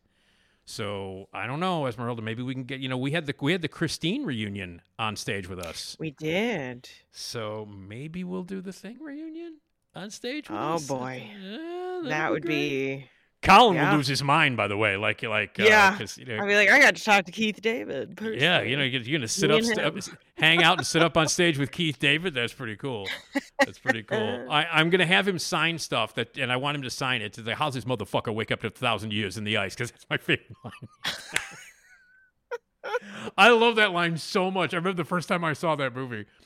I just everybody busted out when he's like they're they're asking questions about you know like what's going on? What's you know why is this what, what- is it an alien? Is it this? They're asking questions and they're like yeah it froze it was frozen and it thawed out and it came out and they're like how's this motherfucker? After thousands of years of the ice is my favorite. Okay anyway. So yeah great. Thing reunion all kinds of great stuff happening and there's even more to be announced. We're only in February and um, you know, flashback isn't until the beginning of August, and I mean, just a stellar lineup so far. So, and more to come. Mhm. Yeah. So it'll be fun. Yeah, It'll be fun. Yeah, you'll you'll have fun. We'll all we're all gonna have a blast this year at Flashback. So that's in August. But look forward to it. And that thing reunion. I don't know how many more people are showing up because there are you know there were other guys there. A couple of the actors have passed away. Yeah. A couple of the actors have passed away. One of them is Kurt Russell, and I doubt that Kurt Russell will be coming, although that would be pretty amazing. But some of the other guys, there's still some uh, are some still some possibilities to get those guys from the thing. So that'll be fun. Anyway, so I figured I'd, I'd let you know because of the you know you're thinking cold winter, even though it's warm winter weather. The thing was cold winter weather, very cold in that Yes. movie, very very cold. So Very cold. Anyway, all right. Uh, we've got some uh, some snacks that we're going to continue to uh, taste test from France, courtesy of Universal Yums, and we have like a, a a specific caramel candy that we're going to try a little bit later on. Mm-hmm. So we'll do that later on. But we've been talking about uh, celebrities that people that everybody hates.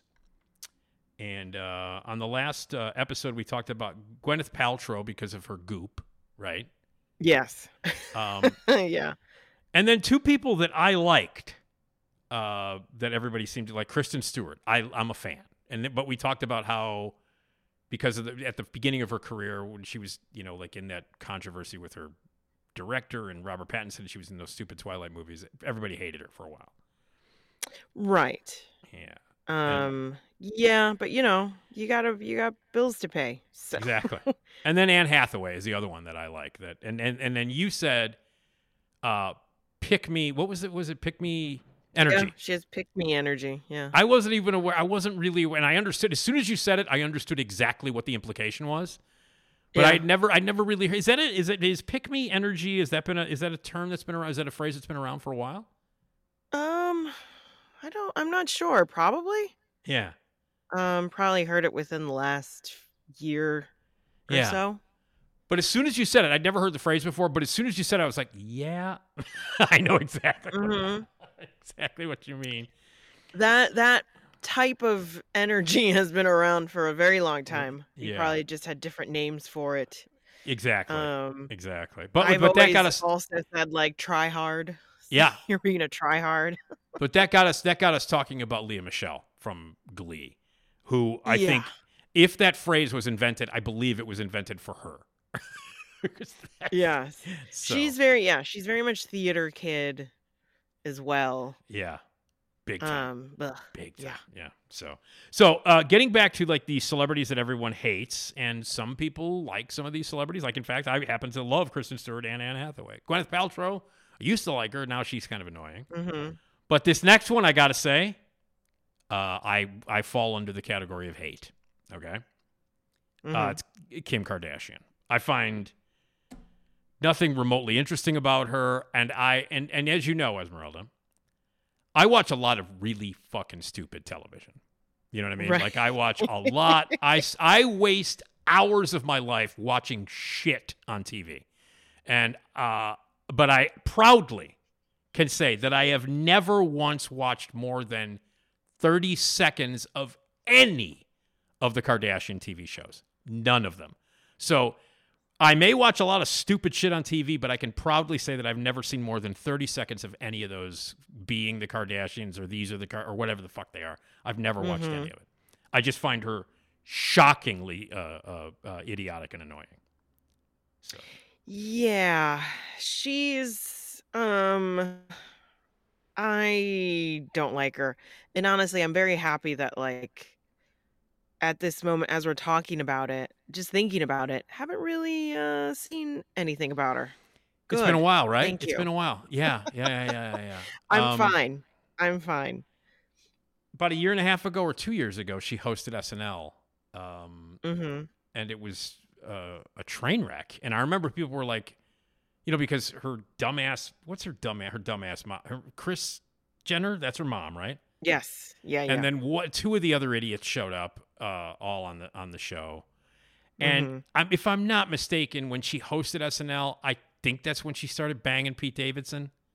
Like that's I oh think right, I forgot that was a thing. that's yeah. Pete Davidson slept with everybody. Pete, da- can I ask you a question as an objective uh, heterosexual woman, Esmeralda? yeah. Is Pete Davidson sexy? No. he's not. I don't understand why he was a he's a thing because he's gotten Kate Beckinsale where I'm like, girl, really? Oh, he's got a Um, lot I of a lot of beautiful. I mean, a lot of hot women have. Uh, I mean, people attribute it to because of um he's the big thing with the bear. Well, yeah. So there's that, but also, so so people were were kind of tr- trying to find reasons why this is happening with Pete Davidson, and one of them was that he kind of gives off the same kind of um energy and personality that like a line cook or someone like that or like someone who works in a restaurant who kind of Okay. has so there's a bit of an i guess an allure to someone like that because you know they can cook but they're Oh, kind okay. of like okay. they're like gr- kind of gross like there's something about them they're a little like Oh. skeezy and things like that so people were saying like that that's the thing that could have been why That's interesting. I'd never heard that Um, before, but that's interesting. Like a line cook. yeah Okay. Okay. Um, and I think it was more because of the bear, because of the bear coming out. I think that then people started to like put two and two together as to why Alright. women were into it. I get it. Um, Okay. That's interesting. Yeah. I will say this. Uh, Julie and I went to see uh, Pete because I love Pete Davidson. I think he's fucking hilarious. And and I don't know if you have you seen Dumb Money yet? No. Okay, it's on Netflix. You should watch it. It's really good. Uh, One of my favorite movies of last year that got overlooked by everybody, but a really terrific movie. And Pete Davidson is spectacularly good in it. Like he's great in it. Um, he plays Paul Mm-hmm. Dan. He plays, plays Paul Dano's brother, and it's based on you know what it is, right? It's based on the the whole uh, uh, GameStop uh, Yeah. stock thing, Mhm. uh, and it's it's it's a tremendous movie that nobody saw last year, and I think truly one of the most satisfying, uh, entertaining movies of last year, easily. And Pete Davidson's Mhm. fantastic in it. So Julie and I went to go see Pete Davidson. He did his stand up, and he had like three opening acts that he tours with, and they were, and everybody was great that night. It was great, and we, and he played the Riv. And I'm telling you, Esmeralda, when he walked out on stage, I thought the girls were gonna. I mean, I thought they were gonna pass out. Like there were chicks, there were girls everywhere. The place was packed with women, hot ladies, who Yeah. I mean, they were they were this short of throwing their panties up on stage when he walked out. It was unbelievable. I mean, you would think Elvis walked out on stage. These chicks were screaming like he was the sexiest dude on the planet.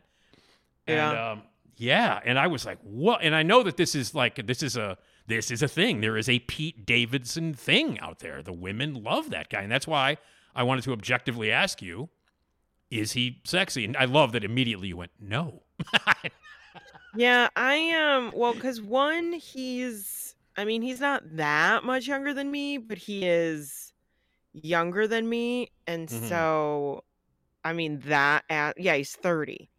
So I he's am a, he's 10 a years older yeah, than he's him. A, he's a child. yeah, he's a yeah. child. Yeah, he yeah. also like I just the his like what he looks like. I'm just not into it. He Yeah. I mean he makes fun of it himself He does. Yeah. about how he lo- he just looks like he's on drugs or he's Right. doing and I'm just yeah, I'm not into it. Not Okay. into Okay. it. Okay. A lot of ladies are though. I don't know. I don't know. It, Yeah? it's it's Yeah, it's yeah, yeah. it's mysterious to me. Julie, I asked Julie, and she's like, he is adorable. I mean, it's not. I mean, obviously, she's much older, you know, because Julie's Julie's in her fifties. She's around my age. So like he's a complete child, you know. You know, he's ten years younger than you, and he's much younger, you know. And she's like, I. She goes, I think he's kind of adorable, uh, but no, I don't think he's sexy. But in in like her opinion and some of the other people that I've talked to, being funny goes a long way. Um, Yeah. Yeah, So, yeah. you know, it really does. It really like if you're funny, but you're not like the most attractive dude in the world, you're still going to get some inroads because women women aren't as as as uh as, as surfacey as men. You know what I mean? Like you could be Yeah. you don't have to be the greatest looking person in the world, but if you have a good personality and you're funny, you know, they're much more open to it. The, the guys are like, well, she doesn't have big enough tits, even though she's great. You know what I mean? Like it's that because that's how guys think. Yeah. So a guy like Pete Davidson, because women are just much more, you know, three dimensional and more interested in things than guys. That's Yeah. why a guy like Pete Davidson can score somebody, you know, like Kate Beckinsale and Ariana Grande and uh, I don't know whoever else. I mean, he dated Jesus Christ. I mean, he's he's dated like a ton of hot women.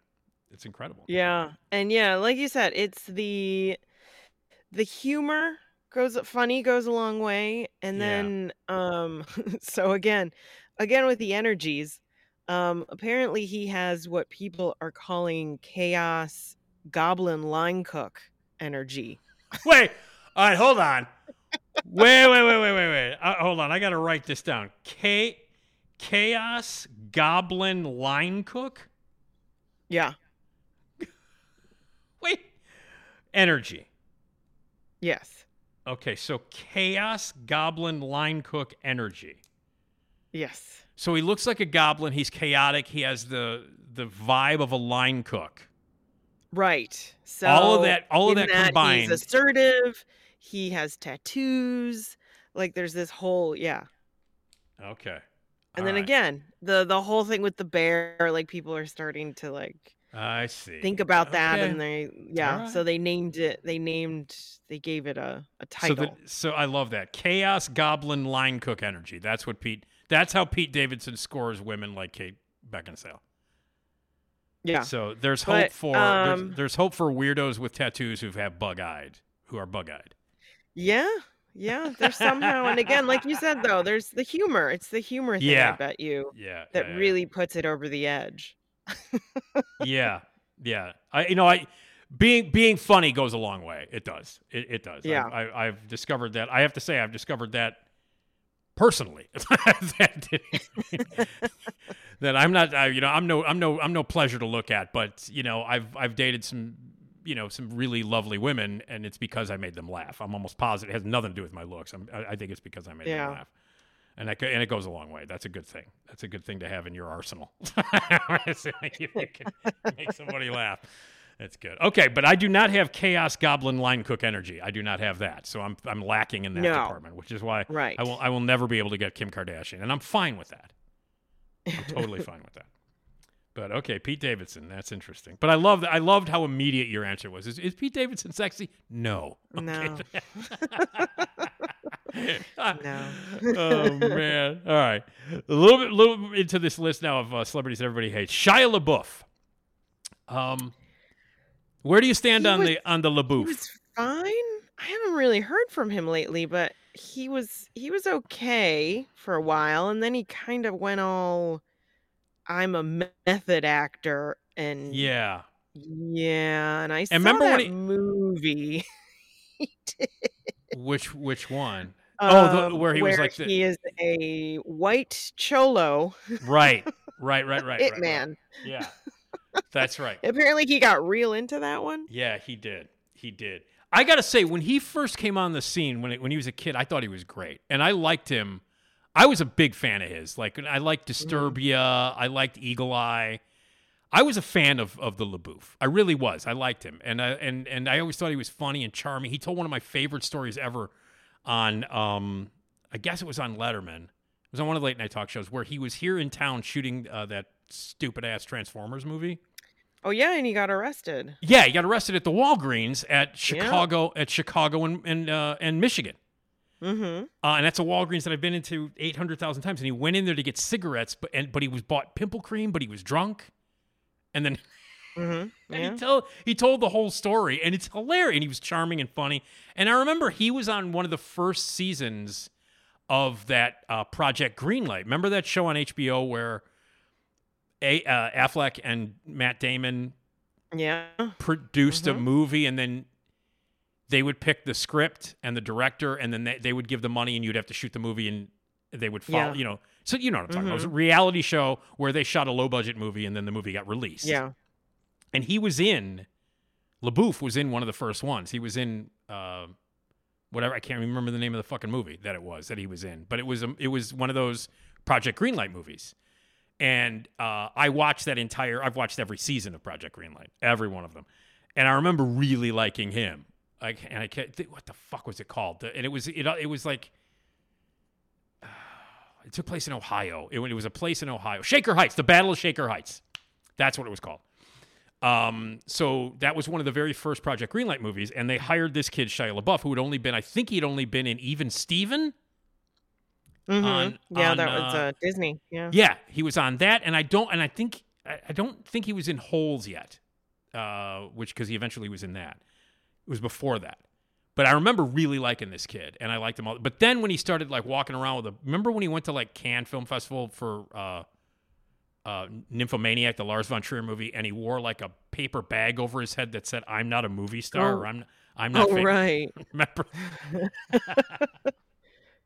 Remember remember when he when he like put a camera on himself? He put like a go up like a uh, uh, a, a, a, a, a GoPro or whatever the fuck it is camera on himself, and then he watched all of his movies Oh yeah. for like forty eight hours straight in a movie theater. Remember that? Right. I forgot about that. You could watch it live. You could watch him you live. Could watch him wa- there. Was, like, watching his there just sleeping. wa- watching his own movies. And and I still found that kind of interesting. I'm like, that's pretty funny. But then he like he kind of lost his mind. He did some awful shit. He was part of the, I think didn't he get caught up into in like he he did some terrible shit was caught up in the Me Too stuff at one point, I think. Um, I'm not sure. I Yes. he's just been an overall kind of like a butthole. Yeah. Yeah. But I remember there was a period of time when I liked that kid. I liked the LaBeouf for a while. Um, but yeah, and then he got all weird, man, and that and then maybe just like went off. He's got some he's got he's in uh oh, he's in Coppola's new movie. Francis Coppola's got a movie coming out, his first movie in like 15 Mm. years. And it's an all-star cast. And LaBeouf's in he I think he might be the the male lead in it. Oh. And and that comes out in the fall, and that's going to be a huge movie. The first movie that Francis Ford Coppola has directed in a long time, and LaBeouf's Yeah. in it. So it'll be interesting to see how. Yeah, there was the um there was a little bit of controversy with that Don't Worry Darling movie because he was supposed to be Oh, the lead, that's not right. Harry Styles. That's right, because she started banging Harry Styles like Olivia Wilde. Yeah, That and they were the- throwing it onto um the other actress, and I can't remember her name. Uh, but uh, Florence Pugh. lovely. Florence Pugh. Yeah, Yeah. and Yeah, they were yeah. like, "Oh, because they're fighting, and like they didn't want." like, Right. "We're not fighting, like we didn't happen, but okay. Yeah, and the controversy the controversy was much more interesting than that goddamn movie, than that Don't Worry Darling, which was a terrible Yeah, movie. yeah, yeah. Uh, Florence Pugh's great in it because she's great in everything. But and by the way, fantastic in Dune, fantastic in Dune. Uh, but anyway, um, but yeah, that's right. LaBeouf was supposed to be in that, and Yeah. then they his apparently, uh, he apparently starting January, well, New Year's Eve of this year, he became a Catholic. That's right. He did. He tr- he did, didn't he? He converted. That's right. He converted, and he he maybe wants to be a deacon. Isn't that amazing? this guy is fascinating. I don't know, man. Alright, I think buddy. he's, I, you know, he might be a weirdo, and he's might he might be kind of a weird and kind of a shitty. He might he might have done some shitty stuff. I don't know. I don't hate the guy. I don't. I, I wouldn't put him under the same category as Kim Kardashian because I find her just uninteresting and nothing. But at Yeah. least I find I find Shia LaBeouf to be fascinating. I mean, maybe he's a, he's clearly a weirdo, but I like weirdos. so I don't know. I find the guy I find the guy kind of interesting. I, I don't know. Over the years, he's certainly you know like you know walking around the Cannes Film Festival with a paper bag over your head, like what the fuck? What's yeah, the- he's he's like what? doing all these things, and I'm like, all right, man, sure. Yeah, yeah. Call me when you've decided to stop doing silly things, but okay. Yeah. Okay. So LaBeouf, but I really and I dug him for doing. Now, did you like him at all? Like in the earlier in the earlier days, like Yeah, I mean, I Yeah. thought he was fine. yeah. Um, we tried recently to watch that Eagle Eye movie, and we, I remember Colin just going like, "This movie is ridiculous. Like, these things make no sense." Because he tried, I came in like middle or whatever, and I'm just like, well, "So what's happening?" And he's like, "I don't know." Like he had seen it before, but he was like still even trying to figure it out. He's like, "I don't know what this is." Yeah. No. I actually like that movie. Uh, I, I've only seen it one time, but I remember liking it. And I like Disturbia too. He did those kind of like back to back. I think with the same director. I think they were the same director. And I remember liking both of them actually very much. Uh, but they were both like Eagle Eye was kind of a ripoff of uh, Enemy of the State. if I remember correctly, the Mhm. Will the Will Smith uh, Gene Hackman movie, and Disturbia was clearly Rear Window. And I was like, okay, well, if you're gonna, Yeah. it's like those two movies. There's also so in Eagle Eye, there's also like a tinge of maybe Looper. If you Oh, remember that movie, I do remember Bruce Looper. Willis. Was is there time travel in Eagle Eye? There's something about that, like um, somebody does something and then the whole timeline gets changed or something. oh, really? Oh, okay. I don't remember any of that. I just okay. Oh my god, I don't remember. Or was it? Or am I thinking of the, a different movie? I don't know. I don't think there was time travel in. I think Disturbia was.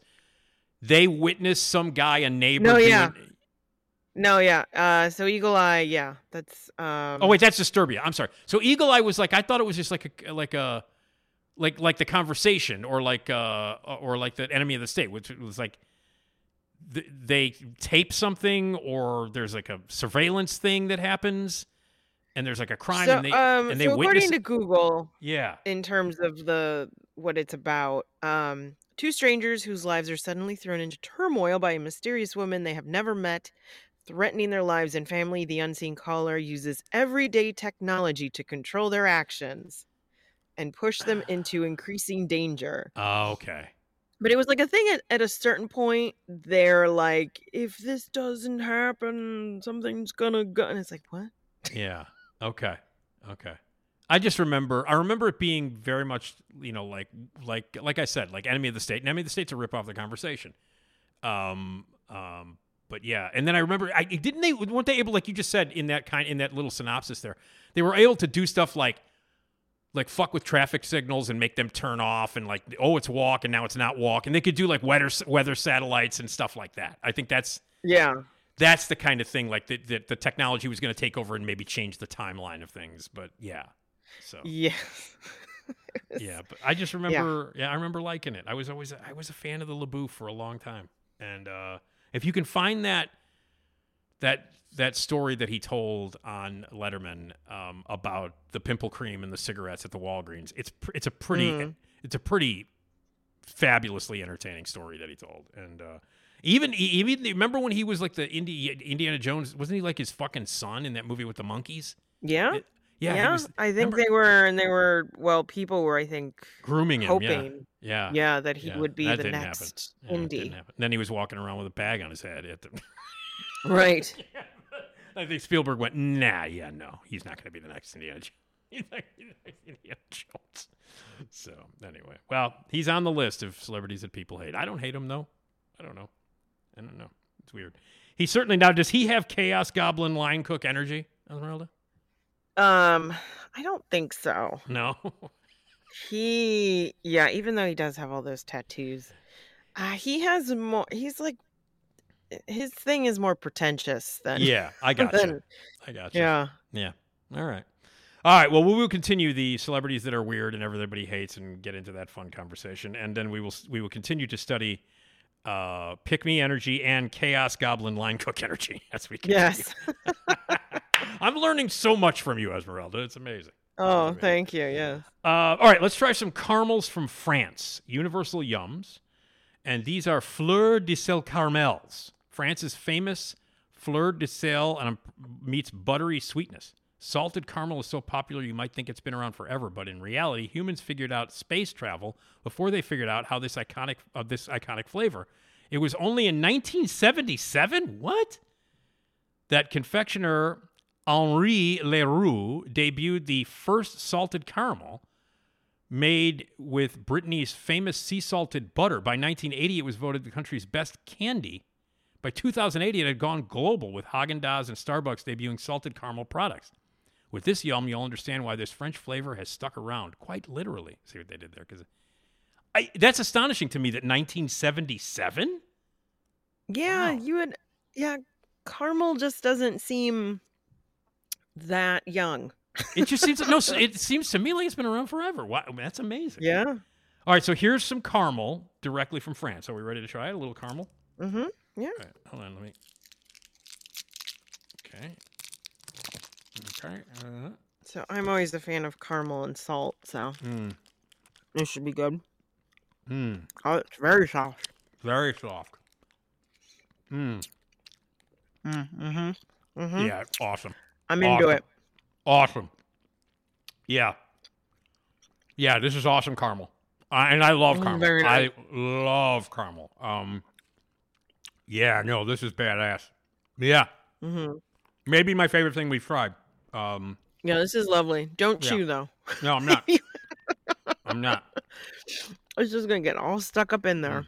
Yep. Oh man, really good. So yeah, and I think this and the garlic aioli potato chips Mm-hmm. uh, have been the standout so far. Yeah. Although the raspberry nice. the raspberry roll cake was lovely as well. It Yeah. also lovely. But I gotta say these I caramels really are like amazing. that. Yeah. That raspberry roll cake, I yeah, Delicious. I would like to have that with a cup of tea. Beautiful. And then polish it off with some of these caramels. Man, delicious. Mm-hmm. Okay. Badass French caramels. Okay, cool. Thank you, Universal Yums. All right. Outstanding. We'll uh, we'll try some more uh, some more snacks next time. All right. I gotta get this out of my mouth because I have to continue talking.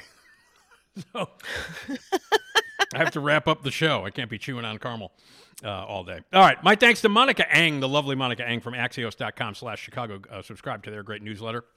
Uh, next time on the show, Dan Fienberg is going to join us for uh, the every other week TV talk. Lots of TV to talk about. We'll ask him if uh, he has uh, Chaos Goblin line cook energy. there you go. That's the thing. Uh, and I want to thank you all for uh, listening and subscribing. Please spread the word, share, rate, and review us on every platform. You want to be a part of the podcast? We have a voicemail system that's set up 24 7. We want to hear from you anytime you want to say something, anything. 773 417 6948.